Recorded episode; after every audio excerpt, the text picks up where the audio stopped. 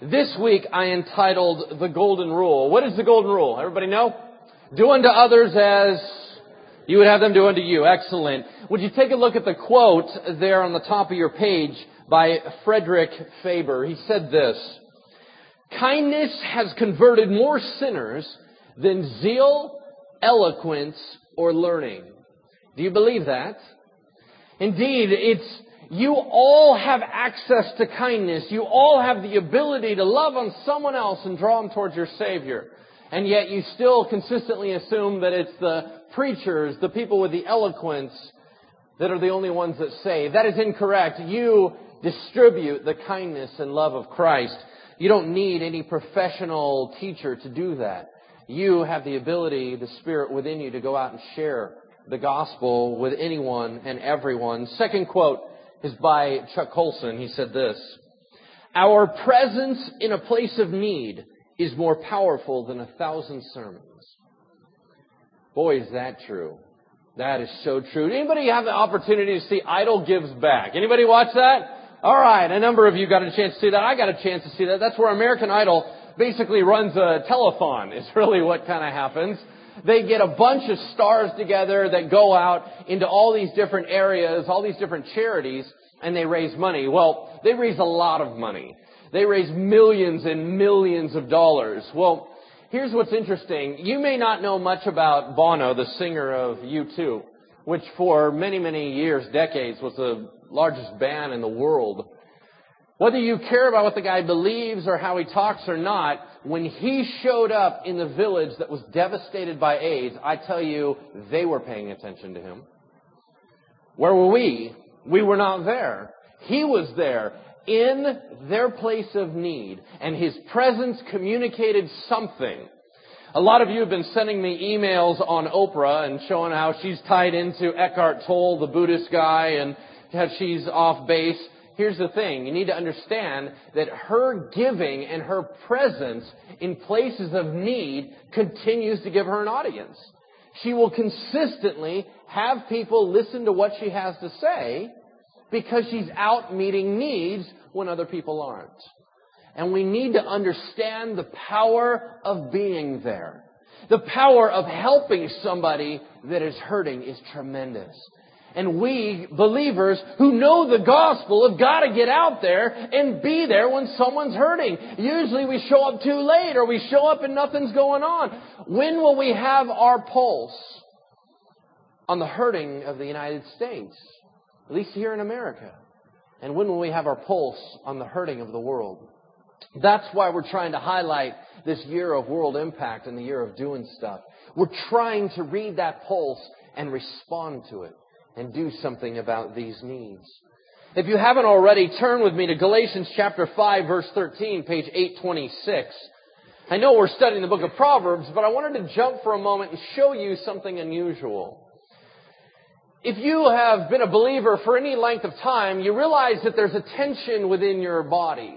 The tension is old you versus new you. The flesh that is in you, the wickedness that is in you, contrasted with what Jesus is drawing you towards and the Holy Spirit in you. And there's new alarms that are set off. It's almost like the Holy Spirit's back there redialing your conscience. And you're feeling this tension of going, wait a second, I don't want to do that, but yet I keep finding myself doing that. This other stuff that I'm not supposed to be involved in, I'm going over and doing that. You know, Paul talked about that in Romans chapter 7, verse 14 and following. He talked a lot about this battle between flesh and spirit. How do we begin to give more sway to God and begin to shove aside the old nature? Well, part of that is in godly living. Part of that is in wise living. And so it's no wonder that as I began to formulate this material for this lesson, I began to gather all these verses into logical categories. And I gathered a whole bunch and I said, well, what's the main theme here? And it was love. I went, all right, okay, that's cool. Put love up there. And then I gathered a bunch more and I said, well, what's the heart of this message? Oh, it's joy. Okay, I'll slide that one over there. Well, what's the next one? Well, it's peace and patience. Well, that's weird. Okay, I'm starting to see a pattern develop here. And I went, wait a second, this is the fruit of the Spirit. This is love, joy, peace, patience, kindness, goodness. You see that list? That's what we're about to read. Would you read along with me? Galatians chapter 5, verse 13. You, my brothers, Paul said to the church of Galatia, were called to be free. But do not use your freedom to indulge the sinful nature. Rather, serve one another in love. The entire law, meaning the Torah or the Old Testament, first five books of the Old Testament, the entire law is summed up in a single command, love your neighbor as yourself. If you keep on biting and devouring each other, watch out or you'll be destroyed by each other. So I say, live by the Spirit, and you will not gratify the desires of the sinful nature. For the sinful nature desires what is contrary to the Spirit, and the Spirit what is contrary to the sinful nature. They're in conflict with each other so that you do not do what you want. But if you are led by the Spirit, you are not under law. The acts of the sinful nature are obvious.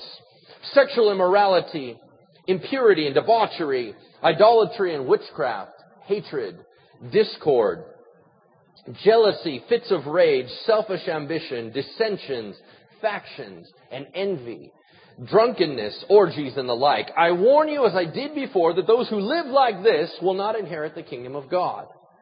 Now, we've talked a lot about that negative behavior patterns in the book of Proverbs. So you say, that's what I shouldn't do. What should I do? That's the next verse, 22.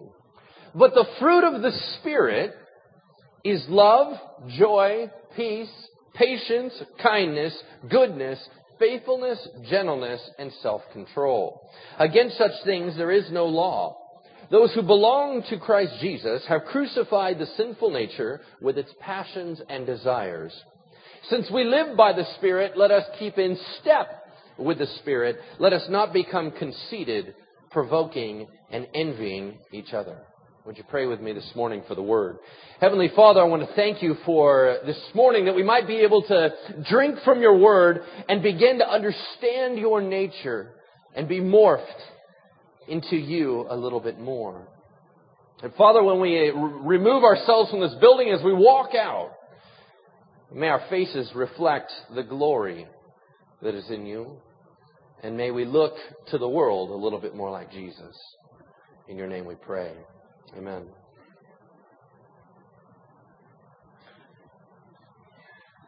You know, a lot of what I examine in Scripture has to do with interpersonal relationships.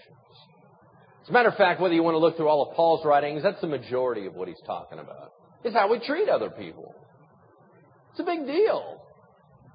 As I look at the first passage we're about to study in Proverbs this morning, it's in Proverbs chapter 6, verse 16. Why don't you turn there with me and just kind of listen to me? We immediately open up to like a combo pack of things that God hates. As I look at this stuff and you go, wait a second, God hates something. That's kind of extreme language, don't you think? That is kind of extreme language. As a matter of fact, I did a quick Bible study through a concordance to try to find out everywhere in the Bible that says that God hates something. And I only found six passages, this being one of them.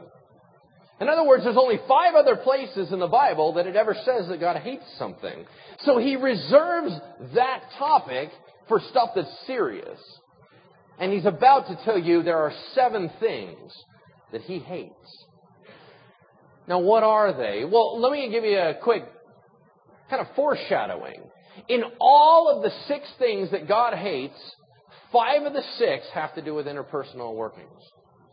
Five of the six have to do with how you treat other people like garbage. The only one that's not like that is the time in Malachi when God said, excuse me, the time in Amos when God said, I hate your church. I hate that you guys, your hearts are not in it. I hate your religious festivals. I hate how you guys worship because you're treating me with contempt. That's the only other time. All the other five have to do with you hurting somebody else. So we take a look at this verse now and we find out what is it that God dislikes so severely. Proverbs 6:16. there are six things the Lord hates, seven that are detestable to him. Number 1, haughty eyes. What are haughty eyes? It's pride, yeah? Number 2, a lying tongue, that's pretty clear. Three, hands that shed innocent blood. Four, a heart that devises wicked schemes. Five, feet that are quick to rush into evil. Six, a false witness who pours out lies. And seven, a man who stirs up dissension among brothers. How many of those are about how you treat other people? At least five out of the, or six out of the seven, yeah? Here's the deal. The fill in the blank right in front of you makes it as simple as I could possibly make it. You may want to fill that out. God takes it personally how you treat people. God takes it personally how you treat other people. Why? Well, let's just use an analogy that I used not too many weeks ago. It's simply the way I view it as a neighborhood. Let's say that you are the fun parent in the neighborhood, alright? All the other kids, they dig you. I don't know if it's because your family has all the sweets at your house and they all want to hang out with you and eat the cookies and stuff, or whether or not they just like you because you're fun, you'll play with them and their parents aren't around. But let's say somehow they really, really like you, and so they say to you, what can we do for you? You're always really cool to have us over to your house, and you're always nice to us. What can we do for you? And let's say you have kids. You realize they don't have anything that you want. You're an adult, they're a bunch of kids, you're thinking, I don't need anything from you guys. How about this? How about you play with my kids? How about when my kids are out in the neighborhood, you take care of them? You love on them. That sounds pretty practical. Okay, let's say it a different way. Let's say that in that exact same neighborhood, all the kids love you, but they hate your kids. And they keep trying to kiss up to you, but they treat your kids like garbage. How much do you like those kids? Ah. Uh, you wonder why God's doing the things that He's doing. God is saying, I am self-existent. I don't need anything from you. However, the way that you can love on me or the way that you can harm me is how you treat my children. So be very careful how you treat my kids. And that launches our lesson today. We begin with the concept of love. In Proverbs chapter 10 verse 12. Proverbs chapter 10 verse 12. It doesn't take a rocket scientist to realize that love is the hinge point of Christianity. As a matter of fact, Jesus was stopped and asked what the greatest commandment was, and he said what? Love the Lord your God with all your heart, mind, soul, and strength. And the second is likewise, love your neighbor as yourself. Upon these, he said, hang all the law and the prophets. Meaning you can sum up the whole Old Testament with one word. Love. Easier said than done. But Proverbs begins to highlight little elements of love on how we can love other people and why it's so important. We find that in Proverbs chapter 10 verse 12. It says, hatred stirs up dissension, but love covers over all wrongs. You see, love is a calming influence to heal. It's not a cover up like a conspiracy, it's a covering like a blanket over someone on a cold day. See, here's the reality of the situation. The reality of the situation is that we're in a broken world and we're messed up folks. And we hurt each other unknowingly all the time. We're like a bunch of porcupines trying to hang out together, right? And we keep going, stop poking me. It's like, well, I'm trying. You know, it's kind of like I'm trying to hug it. Come here, come here. You know, all these just spines sticking out of you. And the idea is you keep going, man, why are you always irritating me? I don't know. I'm a porcupine. I have no other way to do it. The idea is that we just largely cause irritation to each other because we don't know how to handle it right all the time. But when you know that someone loves you, when someone goes out of their way to care on you, you don't care about all those little prickly things. You know, it's like you have a close friend that has really, really reached out to you. And they consistently pour out their love to you. And you say, you know what? Sometimes you hurt my feelings, but it's okay. Because I know that we're friends. I know that you love me. See, I believe that love is like a soothing balm over all the things of this world that hurt so badly. You go, well, love, love, that's hard. Well, kinda. Let me give you one of my most common teachings that I try to teach everybody. As a matter of fact, it came back how common it really was when I did a wedding recently for Mark and Michelle. I was at their wedding and a young gal was part um, uh, friends of the family and she came up to me and she said, Hey, Pastor Lance, it's been a while since I've seen you. And I almost didn't recognize her. It had been so long. And she goes, if you don't make apples, you might not be an apple tree. And I went, no way. She remembered that from years ago. Here's the deal. When we talk about fruit of the Spirit, like love, joy, peace, patience, kindness, goodness, these things, you need to understand how a tree bears fruit. Fruit is the natural production of a healthy tree. An apple tree does not have to go, gotta make apples, apples, apples, pear. Dang it! Where the heck did that come from? You understand what I'm saying? In the same way, the believer shouldn't have to go righteousness, righteousness, righteousness, wickedness. Dang it, where'd that come from? Listen, we as believers, if our root is healthy, if our root is tied to the Lord, we should naturally be producing love, joy, peace, patience, kindness, goodness, that sort of thing. It's supposed to naturally flow out of us. Now what we're supposed to remove is the pests and the disease that tries to eat and mar the fruit. Do you understand what I'm saying? But inside of us, we should naturally have a desire and a leading towards being like Jesus. So when I talk about these things, are they difficult? Yes, in one way they are. But in another way, they're intensely natural to your new nature.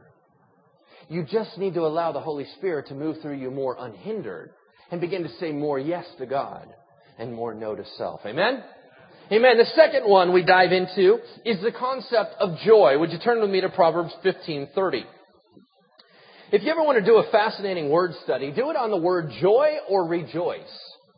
And try to look in your Bible how many times the word joy or rejoice comes up in your Bible. It's extraordinary how often it shows up. It's all over the place. As a matter of fact, Jesus said, I tell you the words of the Father so that your joy may be full. God wants you full of joy. Is that how you see the modern Christian church? Are we known as a joyful people? Are we known as a smiling bunch? Are we known as a happy crew? No, we're not. We're known as sour, dour, depressing folks. Every time we hang out together, it's all about crying about how much Satan is ruling the world. It's like everything we talk about. Oh, the world's going to hell.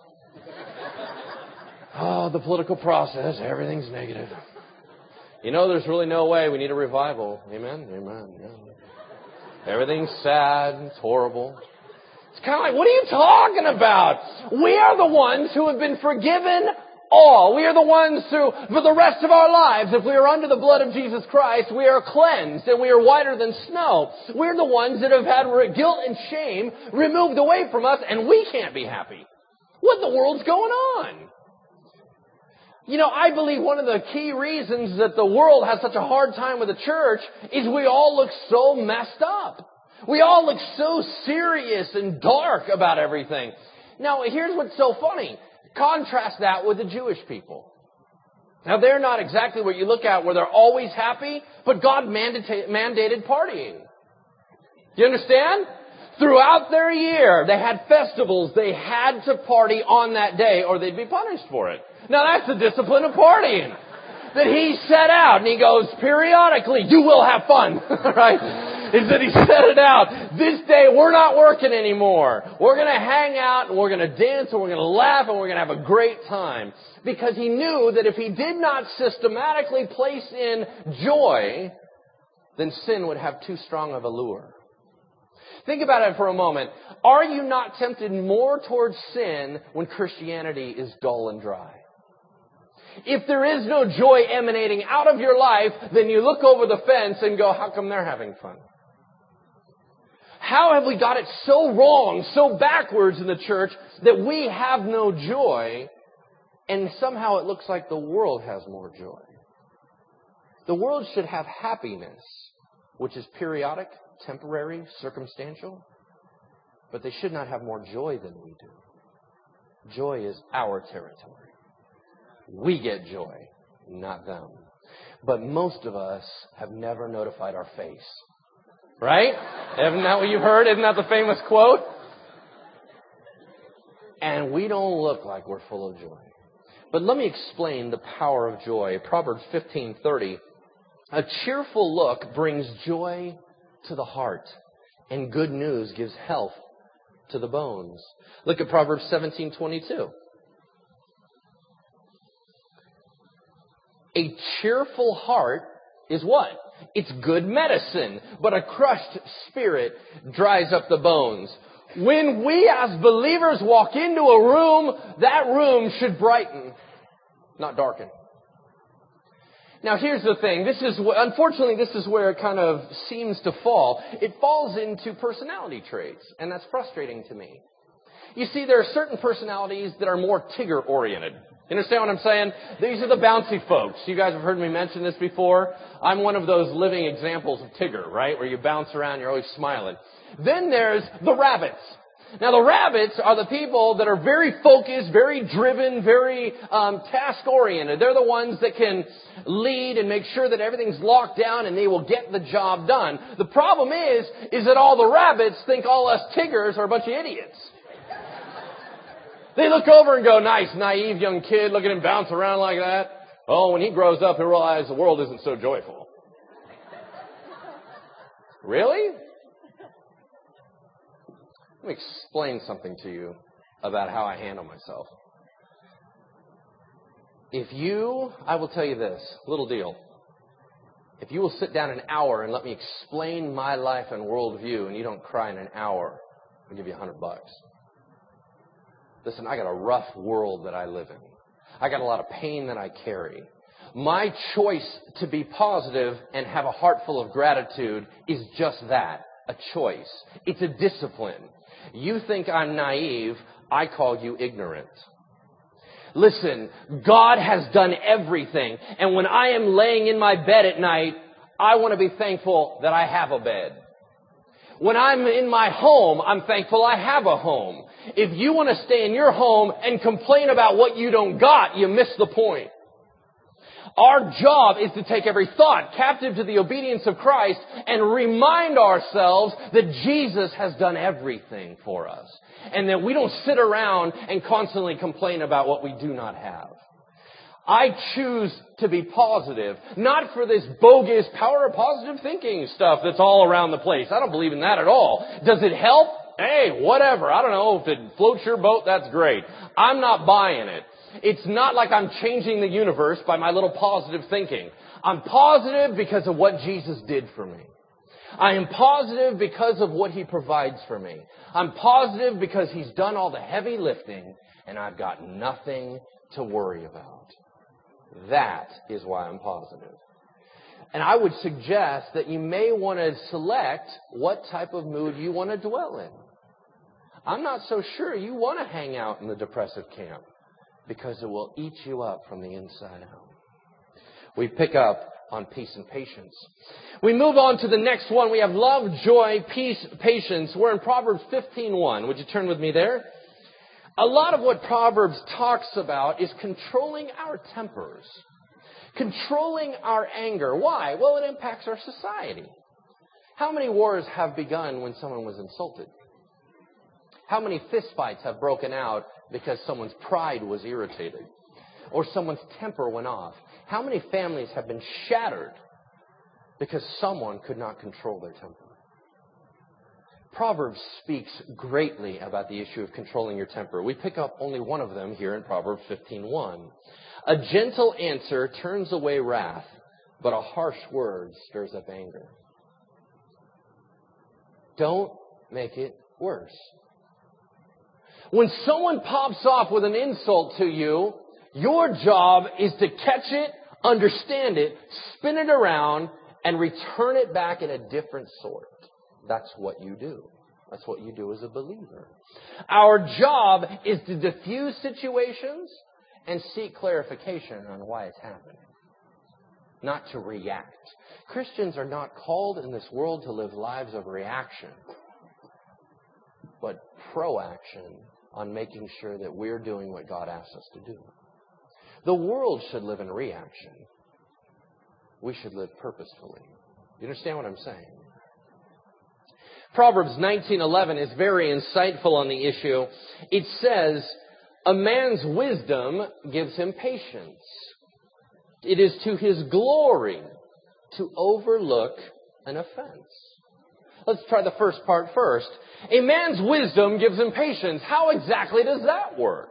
A man's wisdom gives him patience. Come on. So you get more wise. That means you get more patient. How does that happen? Well, it's actually very practical. Let me give you an example. If you're around me for any length of time in discipling, I will give you these analogies on how to look at the world. I have never met a secure person. I've only met insecure people. I've never met anyone with it all together. I've only met people that have gaps in their life. I've only met broken people, not whole people.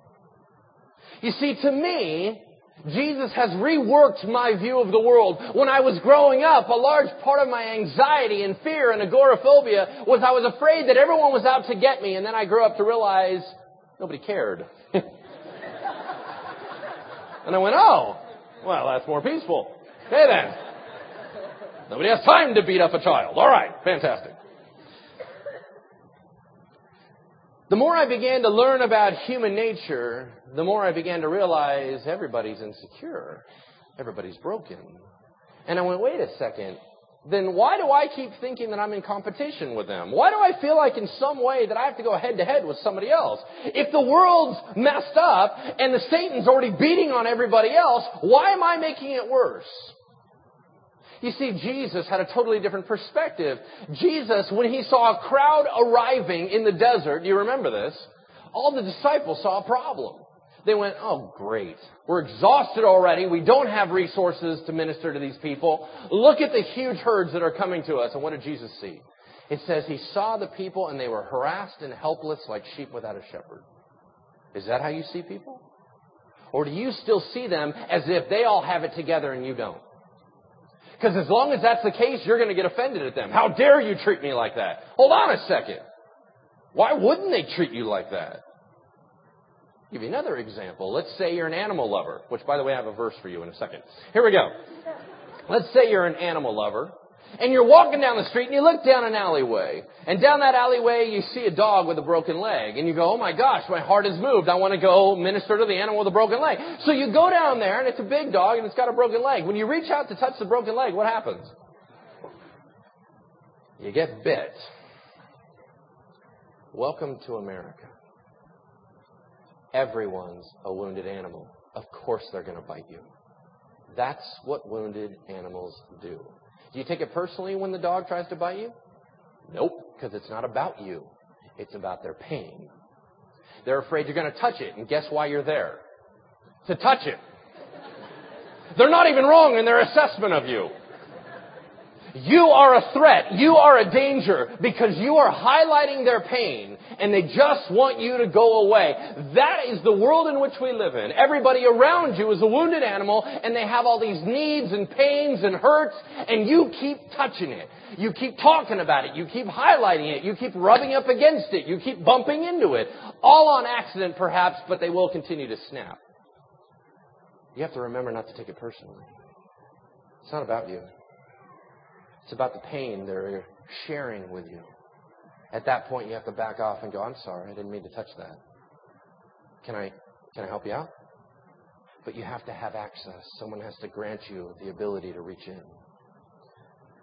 See, the more wisdom you have of human nature, the more patience you begin to have. Because you realize if Satan's been mean to them so long, they don't need Christians to be meaner that you reach in and go, hold on, I'm going to try to help you. Is that all right?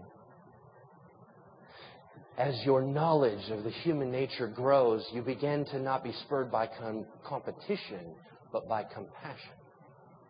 Because you look out and you go, wow, you're really hurting, huh? You wouldn't have snapped at me that big if you didn't have a problem. I had no idea. I'm sorry. I was just going through my day, man. I had no idea that that was going to hurt you. I totally apologize. Totally different way of viewing the world. One's competitive, one's compassionate. The second element says what? It is to his glory to overlook an offense. Real quick side note. Guys, those of you that somehow grew up with a, a short temper and you explode on people, somehow you've grown up thinking that that's okay. Somehow you thought that was tough. Let me give you a quick snippet. We think you're an idiot. Here's why. You stand up and someone gets in your face and you get right back in their face and you act all tough and thinking that you're a big dog. You know what? It makes you look foolish. All the rest of us are hoping that you would just quiet down and go away. And you think that you're going to be the tough guy and you're going to show everybody who's boss and blah, blah, blah. It's absolutely inaccurate. Don't do that because anyone can blow up. Anyone can go off uh, on somebody else. Anyone can explode. That's not powerful. That's not amazing. That's not shocking. It just makes you look foolish. What is powerful is the people who, when they begin to explode, begin to turn it around, give it over to the Lord, calm down their jets, take a walk, and repackage it. Now that is powerful. I'll tell you this, Jesus Christ is the most powerful man to ever walk this earth because he's God. And he walked through and took all the blows of the cross and never said a word. That's strength. You just going off and getting in fights is not impressive. It's foolish. But if someone fires off or flips you off or shouts at you out the window, what, you screaming back makes you look intelligent? You just stoop down to their level and now you look like a fool as well. Uh, Proverbs 29:11 is our last teaching on the temper issue. Sometimes you can have all the information in the world and still you want to explode. Proverbs 29:11 A fool gives vent to his anger or a fool gives full vent to his anger, but a wise man keeps himself under control. Sometimes you need to channel it differently. I'm not talking about stuffing it. That's not healthy either. I'm talking about rechanneling it. That's healthy. And you know what? Maybe you do need to take a walk sometimes. And that's still respectable. Do you understand? Sometimes you need to count before you reply. That's respectable. Sometimes you need to go out for a drive because you're absolutely out of your mind. That's respectable but exploding on your children and your family is not. We pick up the next one in the issue of kindness. In Proverbs 20, verse 5, there are two elements of kindness that Proverbs seems to highlight. One is the idea of being nice to people. That's the obvious. The second one is watching out for the poor and the disenfranchised and the marginalized.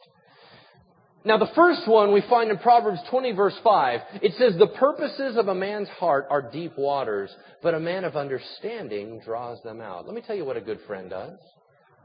A good friend asks questions about how you're doing. You need to, when you approach your other friends, you need to go, Hey, how you doing today? You alright? And actually mean it. You can't always go, Gosh, when I hang out with my friends, I sure hope they ask how I'm doing. You can't always do that. That's just selfish. At some point, you got to ask about them. And then I learned this a lot from my dad. The idea was then a wise man begins through a series of questions to draw out what is inside someone else's heart.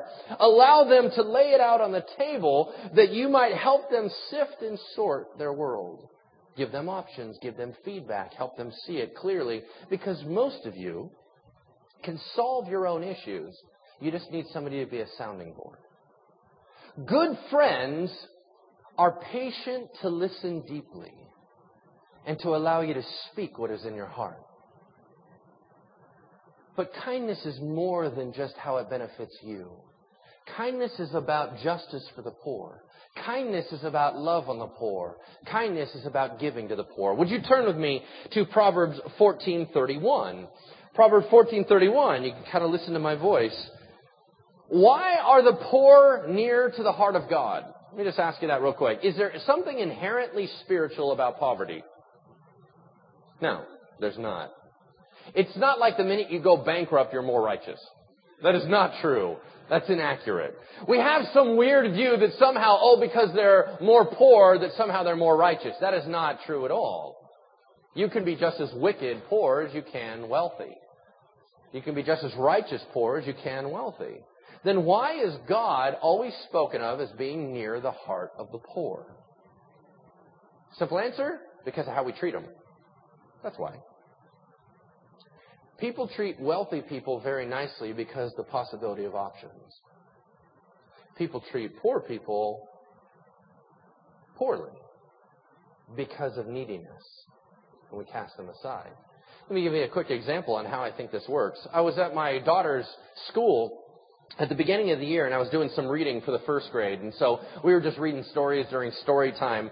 And there's a little guy in our class, um, and I don't know if he has autism, Asperger's. He has some type of learning difficulty and much more of a social difficulty. And all the other kids don't hang out with him because he's awkward to get along with. So they will visibly all be in one herd and then he's over here. So as we sat in this circle, he's by himself over here and everyone's gathered over here. And I began to realize they'll say right in front of him, no, he's weird. I don't want to hang out with him. Who do you think my heart immediately attached to? That little guy. Why? Because of how he was treated. It's not like he was inherently more attractive than any of the other kids. It's not like he was more lovable than any of the kids. Quite often, that's not the case. But because of the way they treated him, I automatically was attached to him. It's the same thing with the poor. God looks down and sees how we begin to treat people and goes, well, wait a second, they don't have anyone. I gotta shield them. And he comes in near to their heart. That's why he cares. As a matter of fact, it says it very blatantly here. Proverbs 14:31. He who oppresses the poor shows contempt for their maker. Who's their maker? God. Who you messing with? God. But whoever is kind to the needy honors God. Proverbs 29:7. You don't have to turn there, but you can listen. The righteous care about justice for the poor, but the wicked have no such concern. If you don't care about the hurting in our society or the poor in our society, there's only two reasons why ignorance or wickedness. And if you keep hanging out in this church, I'm going to remove the first option. That's only going to leave one. You understand what I'm saying? You can't be ignorant when you keep getting told. That only leaves one option. The righteous care about the hurting. And we need to be those types of folks. We pick up goodness in Proverbs 3:29. Proverbs 3:29. And by the way, if you're jotting down notes and you don't like animals, I want you to read Proverbs 12:10. There you go. Moving on. Proverbs 3:29 talks about goodness. Goodness is the part of us that God is transforming to love like He loves and to care about other people. It's the good when we do things that are right. The opposite of that is to harm someone or be rude to someone. There's a lot written in Proverbs about that. Proverbs 3:29 says, "Do not plot harm against your neighbor who lives trustfully near you." In other words, our job is not to make people's lives worse. We're not out there to cause harm. We're out there to bind up the wounded. But what's interesting is Christians sometimes have little ways of covering over how they harm other people. We have little tricks of the trade that make people still think that we're righteous when we're not. That is exposed in Proverbs 26:18. Proverbs 26:18 says this: like a madman shooting firebrands or deadly arrows is a man who deceives his neighbor and says, I was only joking. Oh, isn't that our little trick of the trade? If we ever get exposed as to harming somebody else, we'll just say what? No, I was only kidding. No, you weren't. Now, there's a lot of joking that is honest, just joking. There's a lot of teasing that's honestly just teasing. There's nothing more than that. But sometimes we're using that as a sin eraser. You just hurt somebody else, so you throw in the line, I was only kidding, and you weren't. God knows your heart. There's one other element that we have to do as believers, and it's in Proverbs 24:11. Proverbs 24:11. Understand that we as Christians have the truth, and if we have the truth, then that means we're the only ones with a working compass. We're the only ones with a map to go home. If all of us were lost in the desert and one of us had a map to go home, don't you think they have a responsibility? To what? Share the map. It says in Proverbs 24:11, "Rescue those being led away to death. Hold back those staggering towards slaughter." But if you say, "I knew nothing about it," does not he who weighs the heart, meaning God, perceive it? Does not he who guards your life know it? And will he not repay each person according to what he has done? Our job is to rescue. Our job sometimes is to leave the 99 and go for the one straggler, the one wanderer. Our job is to see those that are lost and seek if we can't save. Understand you must break out of the mentality of your own world and look and see that people are wandering aimlessly around you. Please provide them guidance. We pick it up the issue of faithfulness in Proverbs 27:10. Faithfulness means being there for people and following through on what you say. Proverbs 27:10 says, "Do not forsake your friend or the friend of your father, and do not go to your brother's house when disaster strikes you. Better a neighbor nearby than a brother far away." Here's the point. There's sometimes when Christians are called to be there for people that are hurting, and I know you don't have the time and you don't have the emotional energy to deal with their needs right now, but sometimes you just got to do it. Sometimes you got to say, even though the whole world has abandoned you, I'm not going anywhere. And I will sit with you in your pain. That's what we do. In the issue of gentleness, we find a very uh, obvious one in Proverbs 29:23. Proverbs 29:23. When I look at gentleness, I see the issue of humility. The opposite of humility is pride and I want to give you some quick instruction on what humility means. Proverbs 29:23, a man's pride brings him low, but a man of lowly spirit gains honor. Let me explain something that we have a little bit wrong in our Christian view today. We believe somehow that humility means degrading ourselves. We believe that somehow that in order to be humble, when someone gives us a compliment, we need to push it off we believe that somehow the idea of being depressed about something is somehow humble. That's not correct. As a matter of fact, it's actually, actually a little bit rude because when someone comes to give you a compliment, they're going out on a limb. And for you to shut them down and go, oh, don't look at me, look at God, that's just awkward. You understand what I'm saying? I get this a lot. This is one of those things where people come up and they go, they go, hey, you did a great sermon today. Well, what am I supposed to say? Do I go, eh, it's only God. It's only God. They're like, really? Because God had a couple points that I didn't agree with. See, this is what's so funny is we're so quick to throw a little Christian word on top of it, and that makes us somehow humble.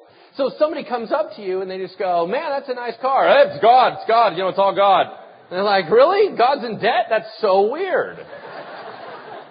Okay, be very careful about pushing everything off on God. Quit trying to put little Christian terms on it and making it look like that's humble. That's not humble.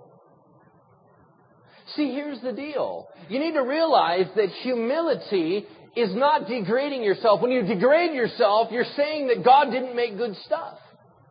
When you consistently go, no, I'm not good at that, no, I'm not good at that, no, I'm not good at that, that's not humility. That's just being sad you need to realize that you can also say, God has done an amazing work in me. God's done some amazing things. Humility isn't thinking less of yourself. It's thinking less about yourself. Do you understand the difference? Because here's the deal. Was Jesus humble? Yes. So when he walked around and someone said, you're the son of God, did he go, uh, yeah, I guess. I guess I'm the son of God. Somebody's got to be. I mean, Come on. What did Jesus do? You better believe in the Son of God. You ready to worship? Let's go. He did not degrade himself. He was just other focused. See, you can be amazed at what God has done within you. But what I would hope that our mindsets are is that when someone gives us a compliment, it actually catches us off guard. For example, if somebody comes up and they go, you look beautiful today, and you go, really? Right on, thanks. Because the whole time, even though you got ready this morning trying to look beautiful, you hadn't thought about it all day. And then they suddenly brought it back to your attention. The idea is that you're focused so much on all the people around you that you've forgotten totally about what's going on with you. And they surprise you. As we wrap up with the last one, it's the issue of self-control. Proverbs 26:17. I'm just going to highlight this because it's one example. Proverbs is full of issues where you really want to do something, but you just shouldn't. You got to say no. You may have all the best intentions in the world, but you need to control yourself. Proverbs 26:17, like one who seizes a dog by the ears is a passerby who meddles in a quarrel not his own. You guys, please don't butt in where you're not wanted.